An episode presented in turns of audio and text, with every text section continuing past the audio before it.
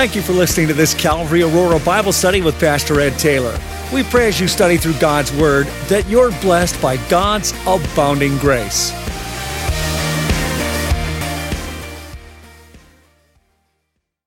Amen. Take your Bibles, open them to 2 Timothy chapter 2. That's where we'll start, and then we'll move on to different verses as we ask the question, What is Calvary Chapel Aurora?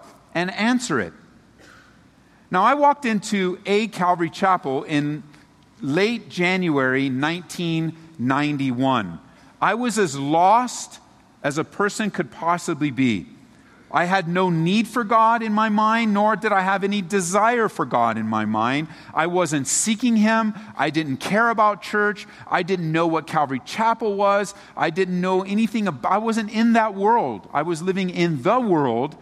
And a friend of mine that I grew up with and I respected and I spent a lot of time doing bad things with, uh, he ended up getting born again and receiving new life.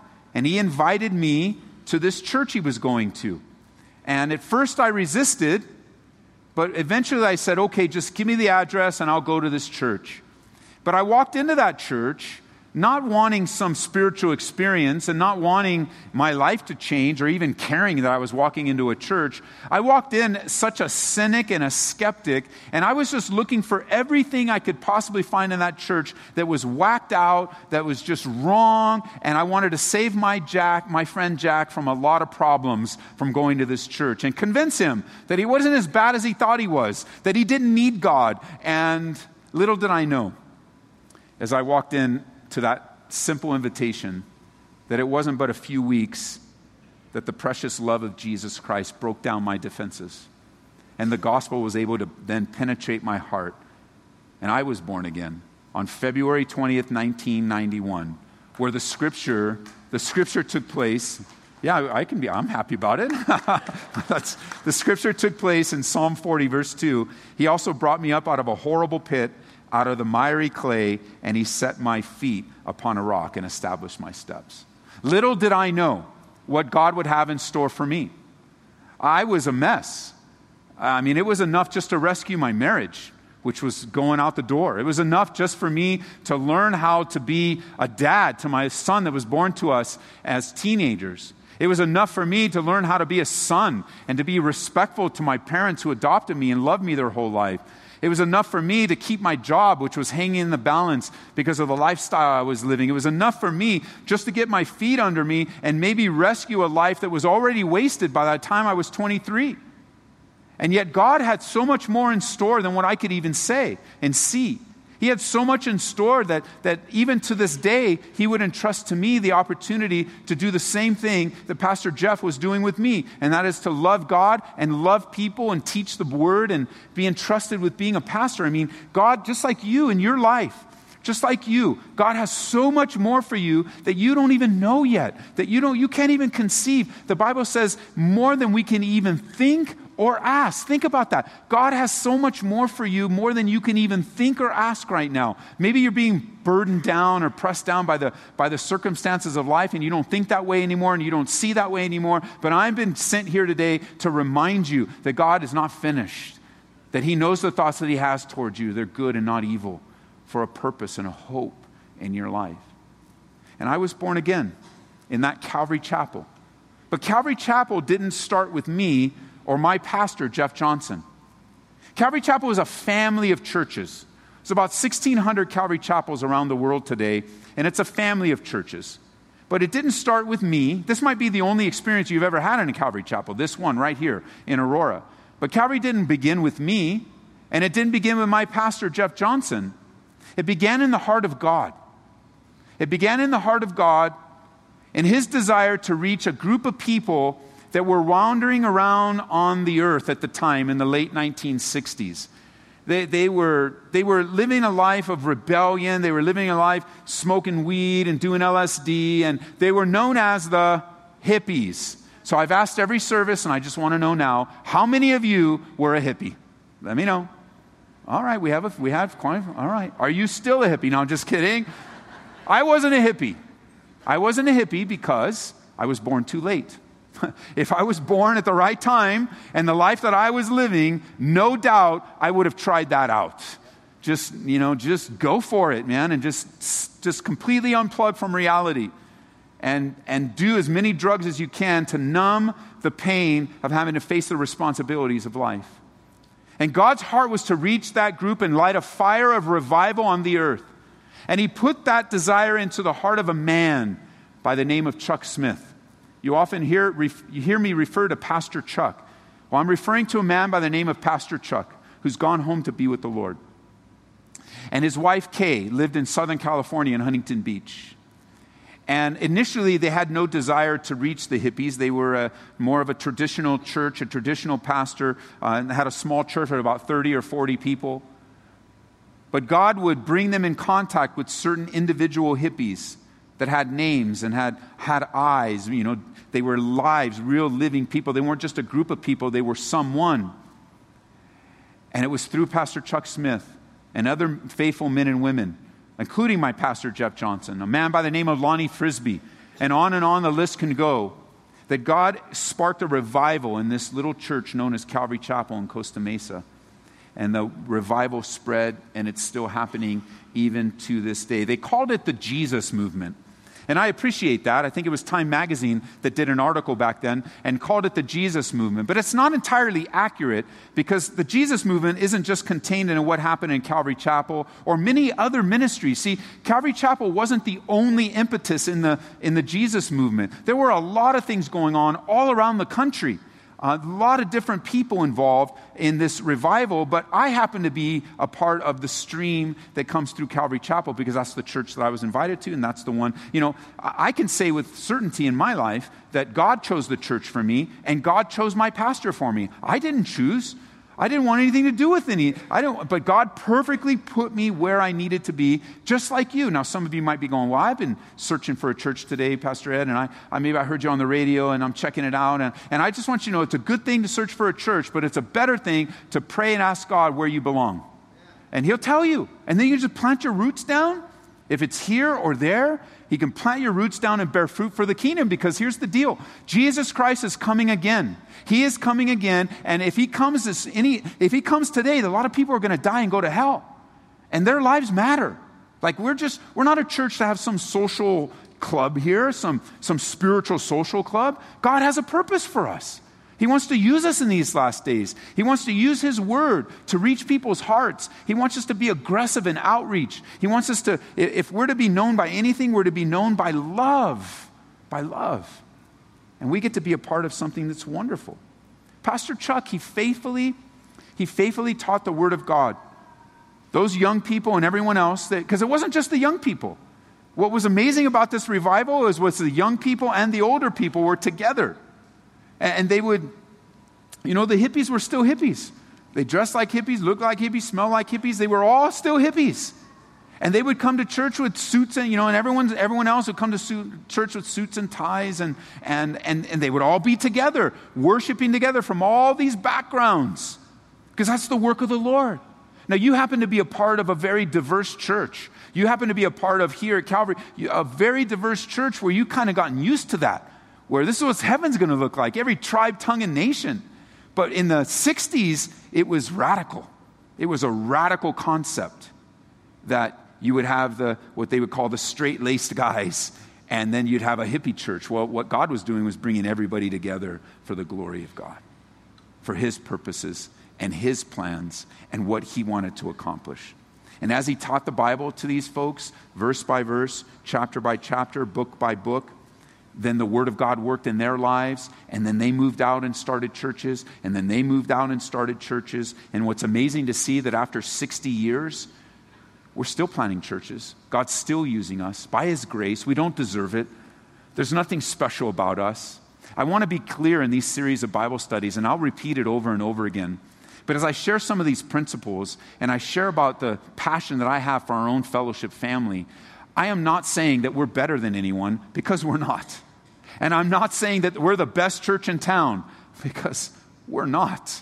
I'm not saying I'm the best pastor or the best teacher or we've got it all together and everything's perfect or Calvary Chapel is the only thing in town or the only. No, no, no, no, no. Don't misunderstand me. We are who we are by the grace of God, and I'm grateful for that.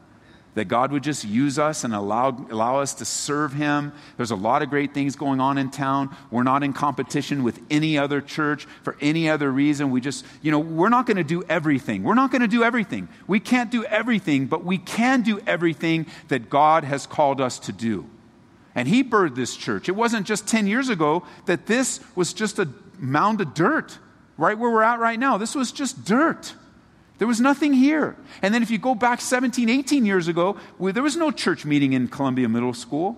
And God birthed this church through the same pattern. Pastor Jeff teaching verse by verse, chapter by chapter, book by book. The Word of God working in my heart, working in my wife's heart, and the calling of church planting revealed in my life. And we moved here in Col- to Colorado to be used of God to plant a church. You see, the church that God brought me to was a church that was planted in a park under a tree with just a couple families.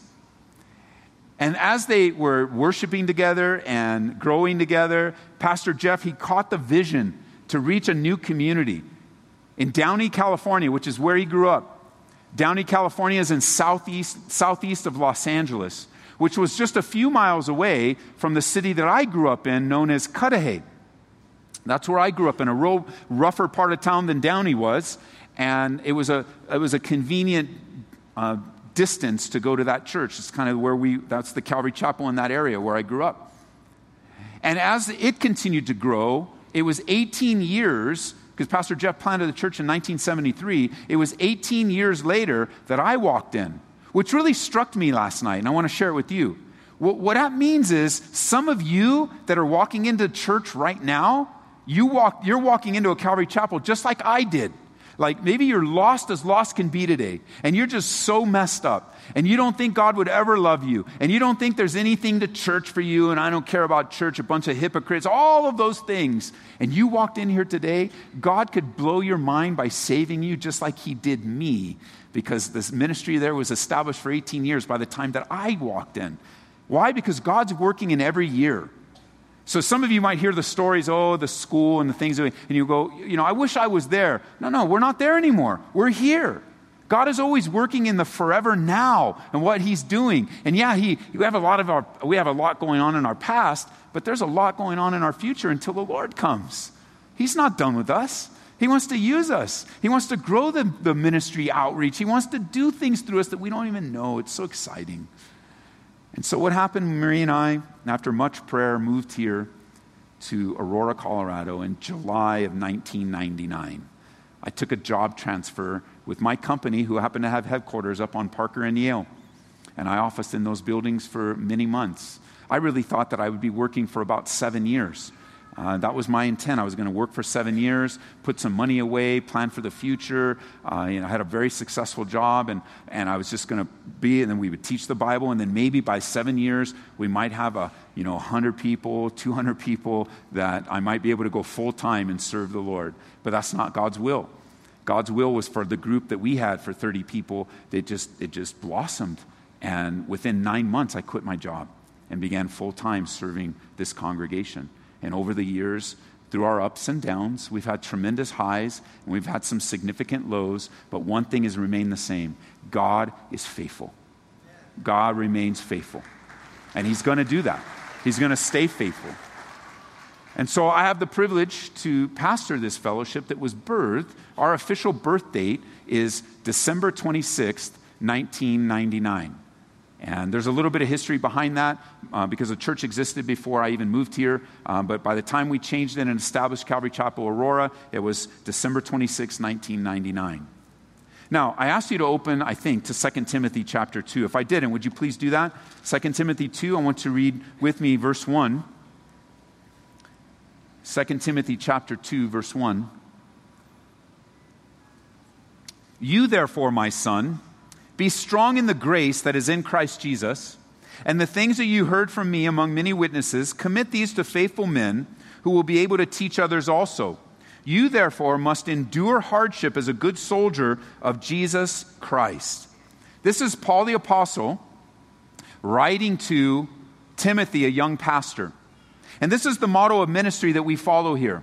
The things that I've learned, the things that I've been taught, the things that I live out in my life, I'm, I've been given the, the command to commit these to other faithful men and by extension, women, leaders in the church, to commit these to faithful men who will be able to teach others also.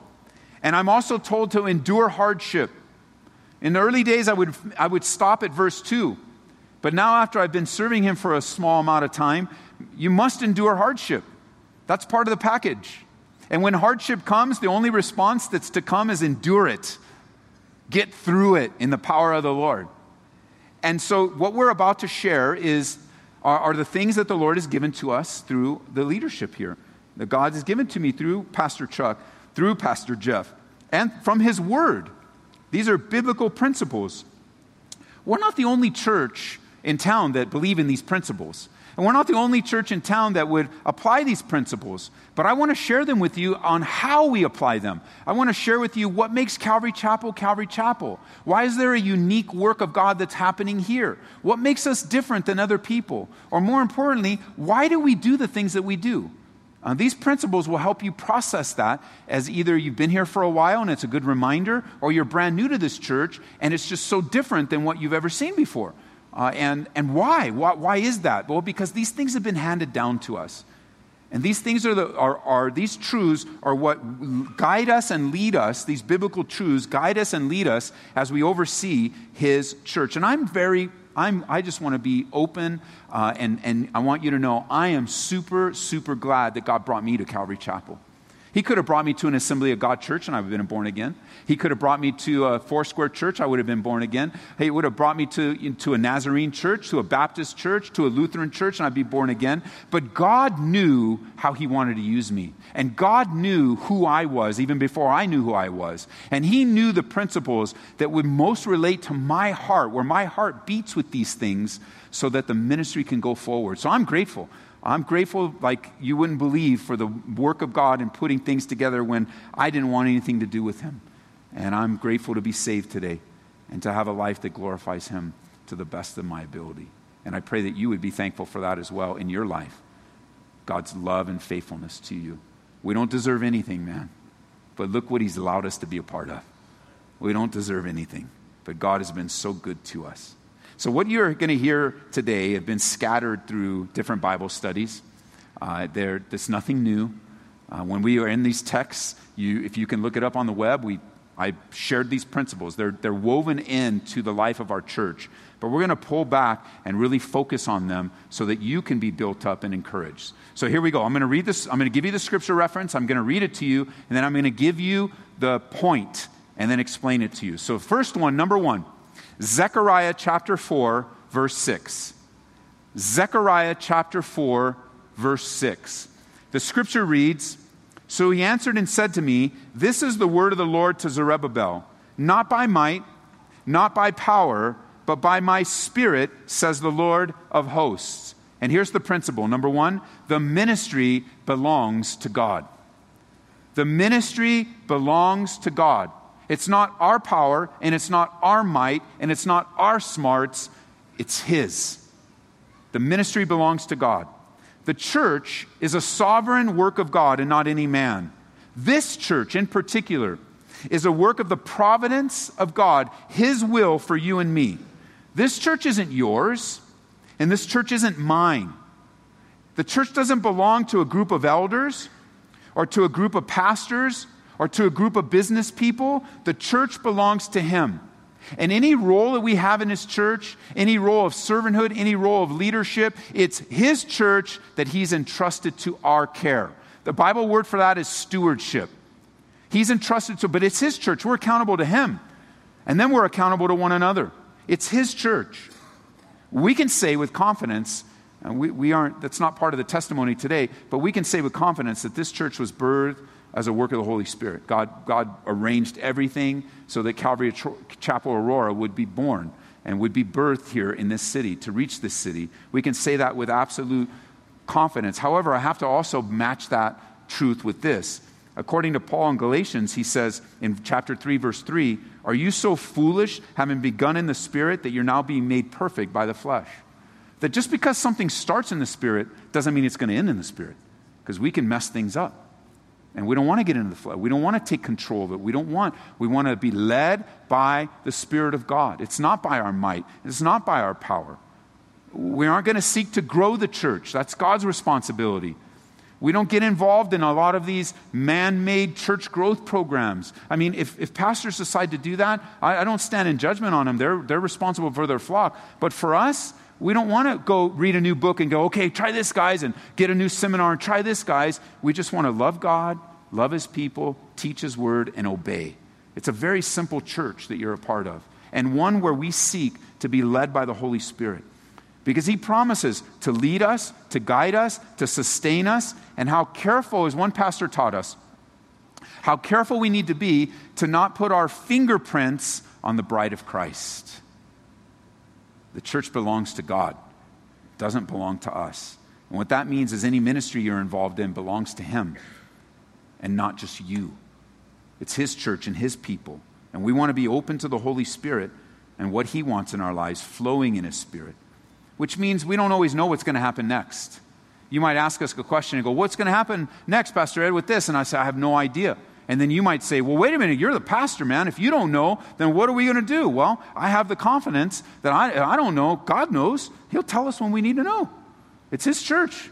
You know, like you think of some practical things in the life of your church, you know, because you guys weren't here for the building of this. Uh, many of you weren't, and, and you weren't here for the building of this, but we're praying about leaving this facility and buying land and building again. So we've been saving for that. And, and you might ask, well, what's next? And I'd have to tell you today, I have no idea. I'll tell you what's next. We're going to use this building to the glory of God, and we're going to fill it up, or, or we're going we're to use what we have, and we're going to wait for God to give us the next direction. You go, whoa, Ed, don't you know? Don't you know what's going to? We have no idea, and it's okay because God knows. And we trust that God knows, then we'll trust Him. And the church belongs to Him. Don't forget that. It's His church. Number two, 2 Timothy chapter 2, verse 24. 2 Timothy chapter 2, verse 24. The verse says, And the servant of the Lord must not quarrel. That's the New King James. Servant of the Lord must not quarrel, but be gentle to all, able to teach, patient. Now, I like the Old King James on this one so if you're writing in your Bibles, next to the word quarrel, the old King James uses the word strive. Great translation. A servant of the Lord must not strive. The idea behind that Greek word is to argue and to fight, to give resistance, because he gives us the opposite. You know, instead, we should be gentle, patient, able to teach. This is so important as we set out to fulfill the vision of God for our church to win, disciple, and sin because it's too easy to get burned out serving the Lord. Because there's a difference between getting burned out and tired. Anyone that has ever attempted to do anything for God will get tired. I mean, you got work, you, are raising a family, you got grandkids, you have a job, you have life. Life, I mean, we're going to be tired serving the Lord, getting involved in deeply into the pains of other people's lives and helping them rescue and restore what the enemy's tried to destroy and all the pain and all the suffering, all the difficulty. Man, you will get tired. Paul described ministry as a labor of love, and the word, the idea behind labor is hard work, even to the point of exhaustion. So you will get tired. But burnout is always a sign of us striving to make something happen. A person that's burned out, one of the questions I must ask them is Have you been serving in the Spirit, brother? I have to ask them that. Or have you been just pushing along in your flesh, just pushing along, trying to make something happen, trying to keep something going, instead of just surrendering to the Lord and serving in the joy of the Lord? Burnout is always a sign of our striving to make something happen or to keep something going. Just like in our relationships with others, the mark of his ministry is gentleness and a lack of quarreling and a lack of fighting and striving. If we're going to serve, we need to, to be inspired by the Lord. Which reminds me, I didn't tell you what the point is. Number two is God wants inspiration and not perspiration. God wants us not just to be working hard, you know, with perspiration, sweating it out, but He wants us to be inspired by the Lord. That He wants us to be inspired and led by the Spirit, not pushed, not prod. We need to be inspired by the Spirit. Because if God is in it, then there will be work, yes, but it won't be burdensome. If God is in it, then, man, we want to do it. If God's not in it, we need to get out. Simple as that. That's why here at our church, you maybe come from another church and you wonder, hey, Pastor, why don't you have this ministry? Why don't you have this ministry? And why aren't you doing this? Because the church I came from have all these ministries and you don't have them. Well, one of the reasons behind that is that we don't just start ministries to start ministries. We don't start ministries because some other church in town is doing it. As a matter of fact, if another church in town is doing it better or doing it, man, go eh, take advantage of the body of Christ and enjoy it under the Lord. Doesn't mean we need to be doing it, but it's obviously they have a vision to do it, and, and we support that. We say, God bless you, reach our city. But, but ministry, you know, as you have a particular ministries, you have to understand at our church here, we don't need any ministries at all. If it, all that was left here was just me sitting in the dark with you, reading the Bible and teaching it to you, and Ian and I leading you in worship in a cappella, that would be fine. Actually, it wouldn't be that fine, me singing a cappella, but you get my point. We don't need any of these things. These are things that God has given us and allowed us to be a part of. But we don't need to fight to keep them going. We don't need to strive and go, oh, if we lose this ministry, so many people will leave the church. Well, listen, if so many people will leave the church over something like that, they're not here to begin with. So, man, my heart just breaks for them. Like, just plant yourself in a church and don't be so picky about stuff. Just love the Lord and serve Him. And if a ministry comes, great. And if a ministry goes, great. But what do you want to do? What is God doing in your life? We're not here to build a church. I had no idea that God would entrust to me so many souls. I had no idea. Nor did I have a desire. Nor did I know the responsibilities that would come with a growing church or the. Uh, man, I, we're not here to build a church. Jesus said that He's going to build His church. And the gates of hell won't prevail. That's the kind of church I want to be a part of. You don't want to be a part of a church that Ed Taylor built because if you're a part of a church that Ed Taylor built, the gates of hell will destroy it soon enough. And we don't want to be a part of that. We want to be able to serve the Lord inspired by Him. You don't need to strive. You don't need to be, always be arguing. Just go with the flow of what God wants to do in your life. All that energy and effort that goes to quarreling and arguing and striving could be used for the glory of God. Remember, because Jesus said, My yoke is easy and my burden is light. So if you know the Lord is in it, there's going to be light and easiness about it, even though it will be hard. Because in His time, God makes all things beautiful. We've learned if God is not in it, we're not going to strive to push through closed doors. We'll just let it go and look for another open door to reach our city. Number three, Proverbs chapter 3, verses 5 and 6. Many of you have already memorized this, but it's good. Proverbs chapter 3, verses 5 and 6. Trust in the Lord with all your heart Lean not on your own understanding. In all your ways, acknowledge him, and he shall direct your paths. Ah, oh, so beautiful. Here's the principle Blessed are the flexible, for they shall not be broken. Now, this phrase comes directly from Pastor Chuck Smith. As a matter of fact, there's so many little phrases that he shared over the years that some people refer to these as Chuckisms. But we're not so focused on the Chuckism as I am on the scripture to learn how to be flexible. The, those, that have, those of you that live life know you have to be flexible so that you won't be so rigid and unbendable that you'll snap at the first trial. But rather to, to, to learn how precious this biblical truth is. It's something that we in our fellowship community must live every single day of the week. Rather than being rigid and unbendable, we've learned to be flexible and open to anything that comes our way. We just have to be open. We have to be open to whatever God would have for us. We have to be open to whatever left turn He might bring. Whatever great thing is up ahead or whatever difficult thing's up ahead, we belong to Him. He purchased us with His own blood. And as a church, we have to be open. We have to be open to whatever God has for us. And, and that also speaks to us as a church individually because, as this family of churches known as Calvary Chapel, and they're all around the world, each individual church is independent and autonomous. And that's important for you to know in the life of our church. Every church is independent and autonomous. We're not a denomination, for those of you familiar with such things. We aren't a denomination. So we don't pay into some dues to a denominational office, and neither can a denomination give me a call and say, Ed, you need to do this. We're an independent church. We are, past, we are a pastor led church accountable to a board of elders. That's our structure. So we have a board of elders that oversees the business side of our church, And we have a board of elders, you could say, that handle our spiritual side of our church, would be our assistant pastors and some of the lay leaders here. And, and that's, that's the, we're independent. That means financially, everything that Calvary Aurora has ever done has come from Calvary Aurora. Any step of faith we've ever taken, anything, it's from the faithful giving of this congregation throughout the years. There isn't anybody funneling money to us anywhere, and neither are we funneling money anywhere else. Like, there's just whatever God has for us, He's going to give to us through the local church. And that gives us a lot of freedom. Nobody can tell us what to do in that sense. No human could come in and go, well, this is the new direction, and now this is what we need to do. No, rather, we can just wait on the Lord.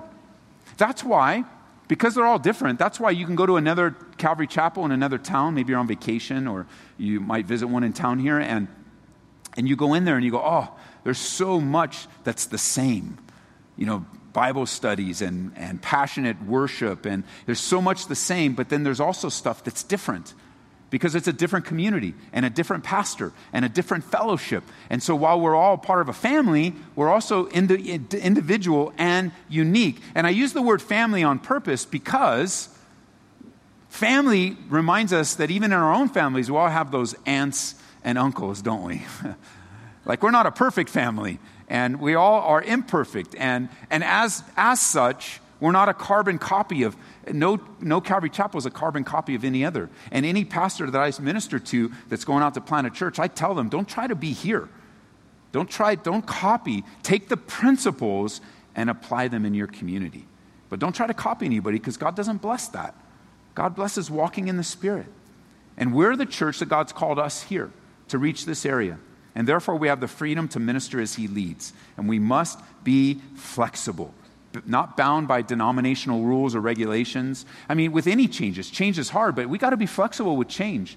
I think of a change we just recently made when we redid, remodeled the stage and we took the cross down and the things that were there and replaced it with a screen that's much more versatile and different things. And, and just thinking, you know, so many are like, oh, no, things are going to change. Yes, things are going to change, but we're not changing. And I think you stuck around long. You know, we're not changing, but, but because of technology and everything, the, even this screen, it's just been amazing how it's been able to be used to enhance a funeral service for families, how it's been able to enhance a marriage ceremony, how it's been able to evoke emotion when we come to Him in worship and just help us. Maybe we don't even feel like singing, but the song or, or, or the listening to the song while I'm looking at a picture just um, um, encourages me to come. I mean, that's a big change. And all the emails that came through, but it's just we got to be flexible. There are things that are important and there are things that are not so important. And we got to learn how to be flexible. Our church is unique, and yet we're a part of a big family. Number four. Number four. We'll only do five today. So, number four is Philippians chapter 4, verse 19. Philippians chapter 4, verse 19. And my God shall supply all your need according to his riches and glory by Christ Jesus. My God will supply all your needs. You might want to mark that word in your Bible. All of your need according to his riches. And here's the principle number four where and when God guides, he is faithful to provide. Where and when God guides, he is faithful to provide. And what a glorious lesson to learn. It's simply this God's faithfulness. He will provide for your needs. If God is in it, He's going to provide all that we need. As a church, He'll provide all the money we need, all the people we need, all the open doors we need, all the faith that we need. And if He's not providing, then we must stop and ask the question I wonder if this is from the Lord. We must. See, we get all caught up in our plans. We get all caught up and go, oh, let's run, let's do it. And we get all excited about the plans, and we're not excited about the Lord anymore. And the Lord says, no way. No plans are going to come above worship of me, and He might close a door. And one of the ways He does that is not providing. Now, I have to say that we also have to be faithful with what God has provided to us. Think about it here. Some of you came with some big financial thing that's on your heart today, and the word of the Lord to you is God will provide for your need according to his riches in Christ Jesus. But here's the problem the problem is this we think needs and wants are the same thing. And that's how our culture is ingrained in us. And same with churches. You know, same with churches. They make, I, I, I, minister to a lot of churches, a lot of pastors, and they make financial decisions that really aren't wise. And it gets them in trouble. And so do families. You know, you, you, you, you want a new TV, and so you don't have the money for it. Hey, honey, it's got a new TV. We don't have the money. Yes, we do. Well, where is it? Right here on this credit card. So you go down and, and you purchase a 5,000 inch LCD TV because the 4,000 inch one wasn't good enough for you, and now you're five grand in debt, and now you're coming to church. You're waking up on Sunday morning, you're getting your paycheck, and you're asking this question Should I tithe or should I pay off my credit card debt? Listen, why are you even asking that question? That's not a Bible question, that's a consequence question. Churches get into the same way. So, our philosophy here is we trust God to provide for our needs. We try, if there is a need, then God's going to provide for it. If He's not providing for it, then we don't need it. And we just move on. That's not always helpful for people. That's not always, people aren't always happy, but we've learned this as a church, and we'll continue this to the very end. We will do the best that we can with what we have. We don't always need something new. We don't always need whatever it might be unless the Lord is leading us in that direction. But until then, do the best with what we have. Why? Because God has provided to guide us and provide for us in what He's leading. He'll always provide. God wants us to be the most generous, giving people on the planet, not just in money, but also in life. You know, sometimes you wonder why do we have a bookstore? Why do we have a cafe? Why do we have these things? Not only the opportunities for ministry and service and connecting people with people, but, but you know specifically, church, I want you to know this. If you didn't already, specifically, everything that comes in when we close out the books, everything that comes in after expenses for the cafe and the bookstore goes out to our missionaries. Everybody, every one of them get a big check. And it comes at different times. So this is what I received yesterday or the day before, I forget when it was. Uh, from a brother. I'm not going to tell you who he is, but, but this is what, what he sent me just out of the blue uh, on Friday. He sent it at noon on Friday. We just received another generous check from CC Aurora. I don't know how to thank you. And I responded, This text is perfect for the thank you. Jesus loves you, and so do we. I'm humbled. Listen to his response. This is where his heart was when that check arrived. I'm humbled and do not deserve your kindness, bro. Not worth the investment, but appreciate it more than words can say. I mean, this brother, he's struggling. Not worth the investment. What are you talking about? He's more than worth the, inve- worth the investment. If you knew who this brother was and how many years he's been serving and what he's done for his community, yeah, maybe the way the world looks, you might, you might say, well, his church isn't large. Wait who, who made large churches? Who made that the criteria for success? Whoever it was, they should, they should repent because the criteria for success is love and faithfulness not the size of your church. But this poor brother, you're that.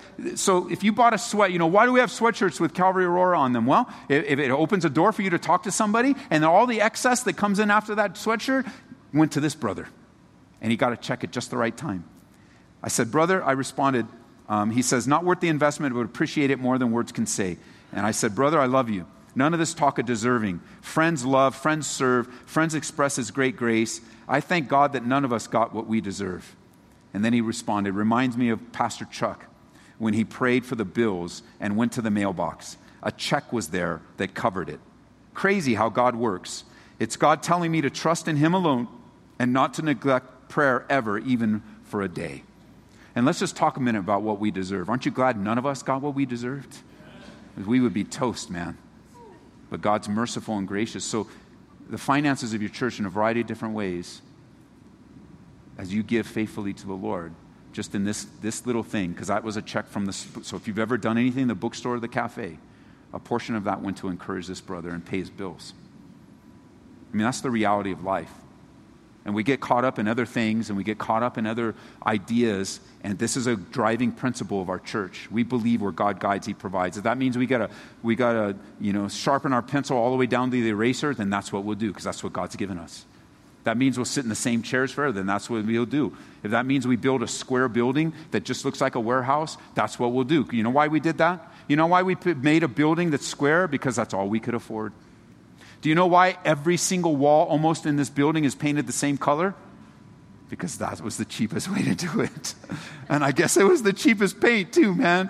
And over the years we've added a little bit of paint, but that, like it's not about the building, is it? It's just a tool.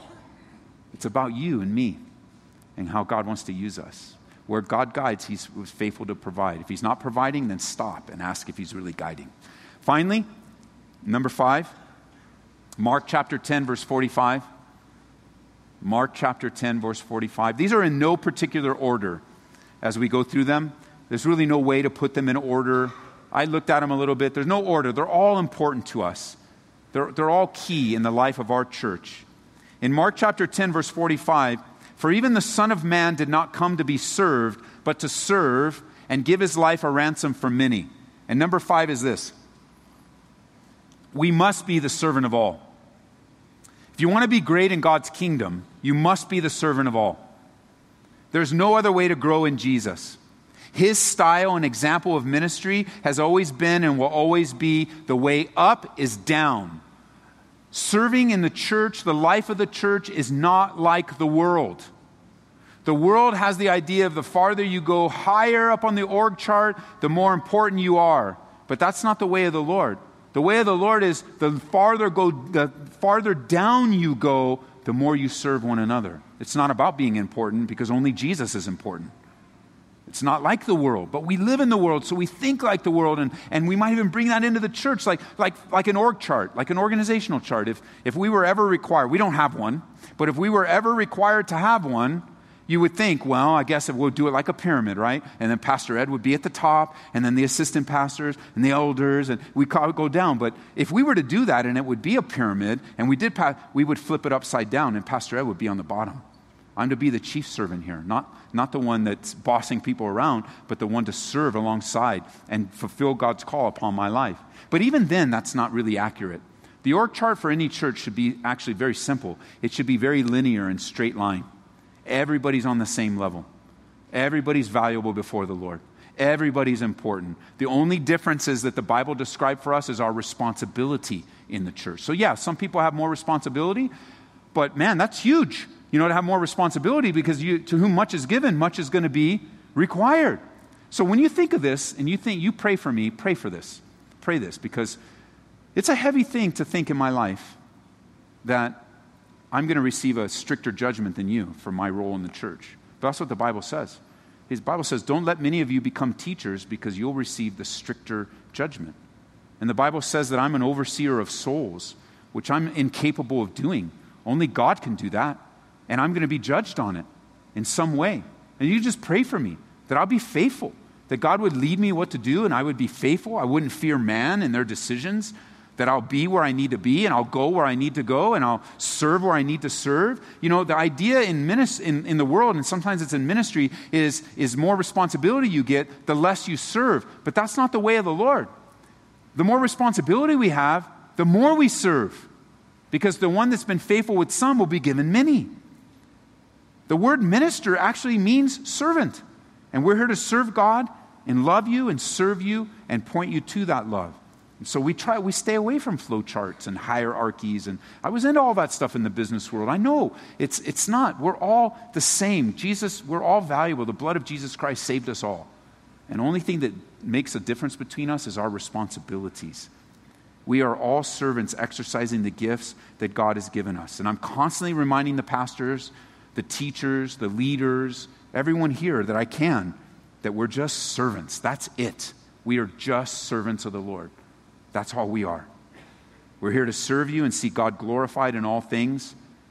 And Jesus is the greatest example as he washed the feet in John 13, took the place of the lowest slave in order to bless his disciples. And so you too are servants of the Lord. Take responsibility for your church.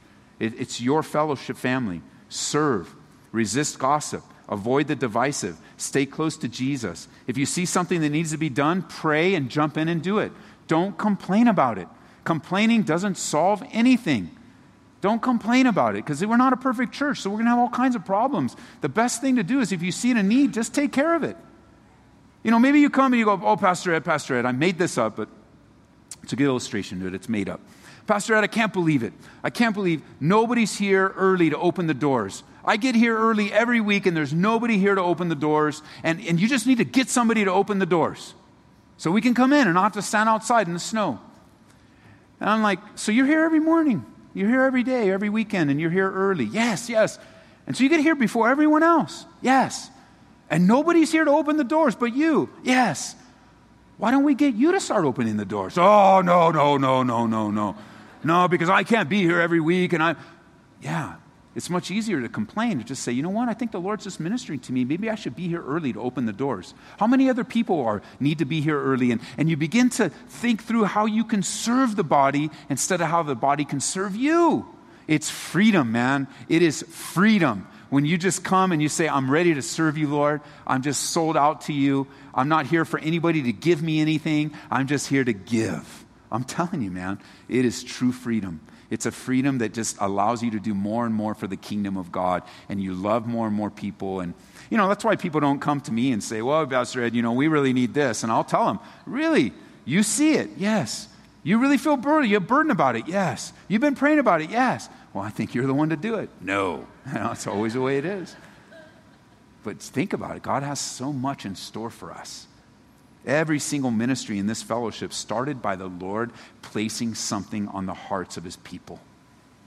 We don't sit in an office thinking we need to start 10 new ministries this year. We don't do that.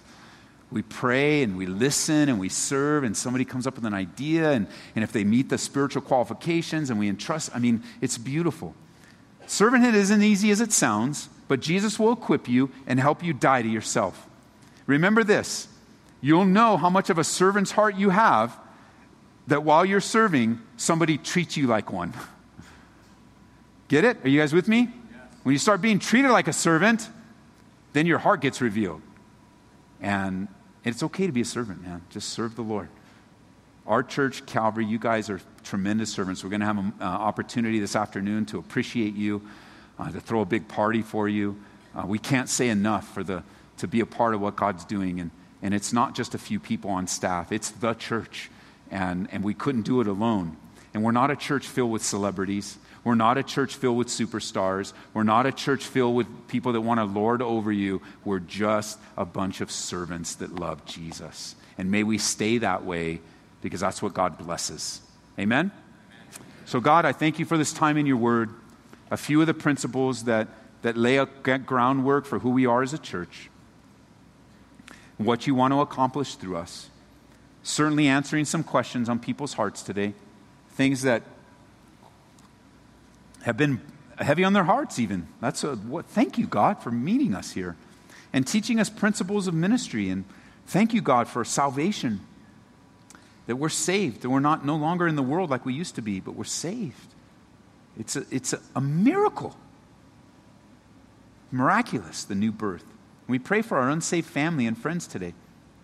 We pray for our bosses and our neighbors.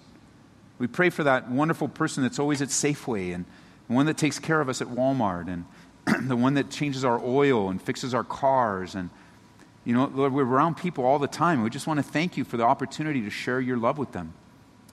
And I'm grateful for my brother texting me that text because um, I didn't send that check. I didn't even know when it went out. We sent that check.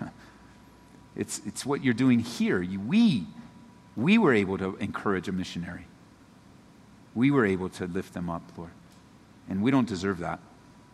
We deserve nothing, but you've given us so much. So let us live up to the high calling in our lives as dads, as moms, as grandmas and grandpas, as leaders and pastors and servants, and uh, that you would be glorified through our lives. And I pray for anyone here today, God, that doesn't know you, that has never given their life to you. I pray for their soul that today, as you've brought conviction into their heart, they might even hunger and thirst to be a part of a church like this. And wondering, is that really true? It is. You take some really messed up people and, and you fashion them into beautiful things. Thank you, God. And for those that, that need to decide today to follow you, I pray that they would. Maybe that's you. Today's the day that God wants to bring you to a place of repentance. He wants to bring you to a place of surrender he wants to save your soul. That today you'd say, Ed, I need to have my life changed. I want to follow God. I want my sins forgiven by the blood of Jesus Christ. I want, I want to learn what it is. I want to learn who Jesus is. I want to learn what it is to, to live for Him and to enjoy Him. I want to, want to turn my life around. I need His help. Your testimony, just a little bit of your testimony, reminding me of where I am in life. And God wants to meet you right where you're at. Maybe you're struggling with your identity. You know, maybe it's even your sexual identity, which is real big right now, and you're not sure what you are, man or a woman, or how you want to express yourself, and you got all this pressure, but God wants to tell you who you are. He wants to reveal to you how much He loves you and how He made you and created you. He wants to do that in your life. You need to come to Him, though. He's given you identity. Maybe you're struggling with your purpose today. God has a purpose for your life. Maybe you're struggling with what you're supposed to do with your life. God has a reason for you living. Those of you that are struggling, may I just feel like somebody's listening right now that's suicidal. And suicide has passed through your mind, especially if you don't know him, but it could be for someone that does know him. And, and you're just struggling with a purpose to live. Jesus Christ has a purpose to live for you. He has a purpose for your life. You're not wasted. You're not a throwaway. You're not neglected and forgotten. Even though the world might have treated you like that, God doesn't treat you like that. And so if you're here today, to say, Ed, I need to get my life right with God, would you stand to your feet right now? I want to pray with you. I want you to confess your sins to Jesus right now. I'm going to lead you in a prayer to do that. God bless you. Who else would say, That's me? God bless you and you. Today's the day. This is why you're here. You walked into a Calvary Chapel almost 18 years after it started, just like me. And now this is the day for you. God bless you in the back. You guys on the radio, God knows who you are. Watching on the live stream, God knows who you are. He loves you. Sent his son Jesus Christ to die for you. Son Jesus hung on a cross, was died a violent terroristic death and was buried, and yet 3 days later he rose again from the dead. Is there anyone else? We don't want to rush through this. I want to give you a chance to respond. You don't have to. Standing doesn't save you. Raising a hand doesn't save you. Not even saying a prayer saves you. Only God saves you. But these are steps toward God, no longer away from God. Saying something, asking God to forgive you is something you haven't done in a long time or ever in your life. The Bible says if you confess with your mouth the Lord Jesus and believe in your heart that God raised him from the dead, you will be saved. And I want you to do that. So you can talk to God right now. You can say, God, I ask you to forgive me of all of my sin. I believe you sent Jesus to live for me, to die for me, and I believe he rose again to save me of my sins. And I submit my life to you today, just like the Bible says, and I want to follow you all the days of my life. Help me to turn away from my sinful past and to turn towards you in righteousness. God, I pray for those that are praying to you today. Just I, I lift them up to you. I, I, I hope it's real and genuine. I know we don't always see outward signs. We don't always know what you're doing on the inside. But from the foundation of the earth, you know who's going to be saved according to your foreknowledge. So I pray for those that's the real deal, God, that we would rejoice that you're touching hearts even still today. In Jesus' name. Amen.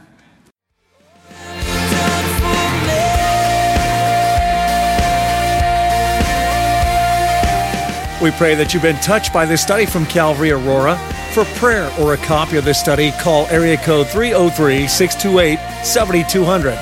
Be blessed this week in the Lord.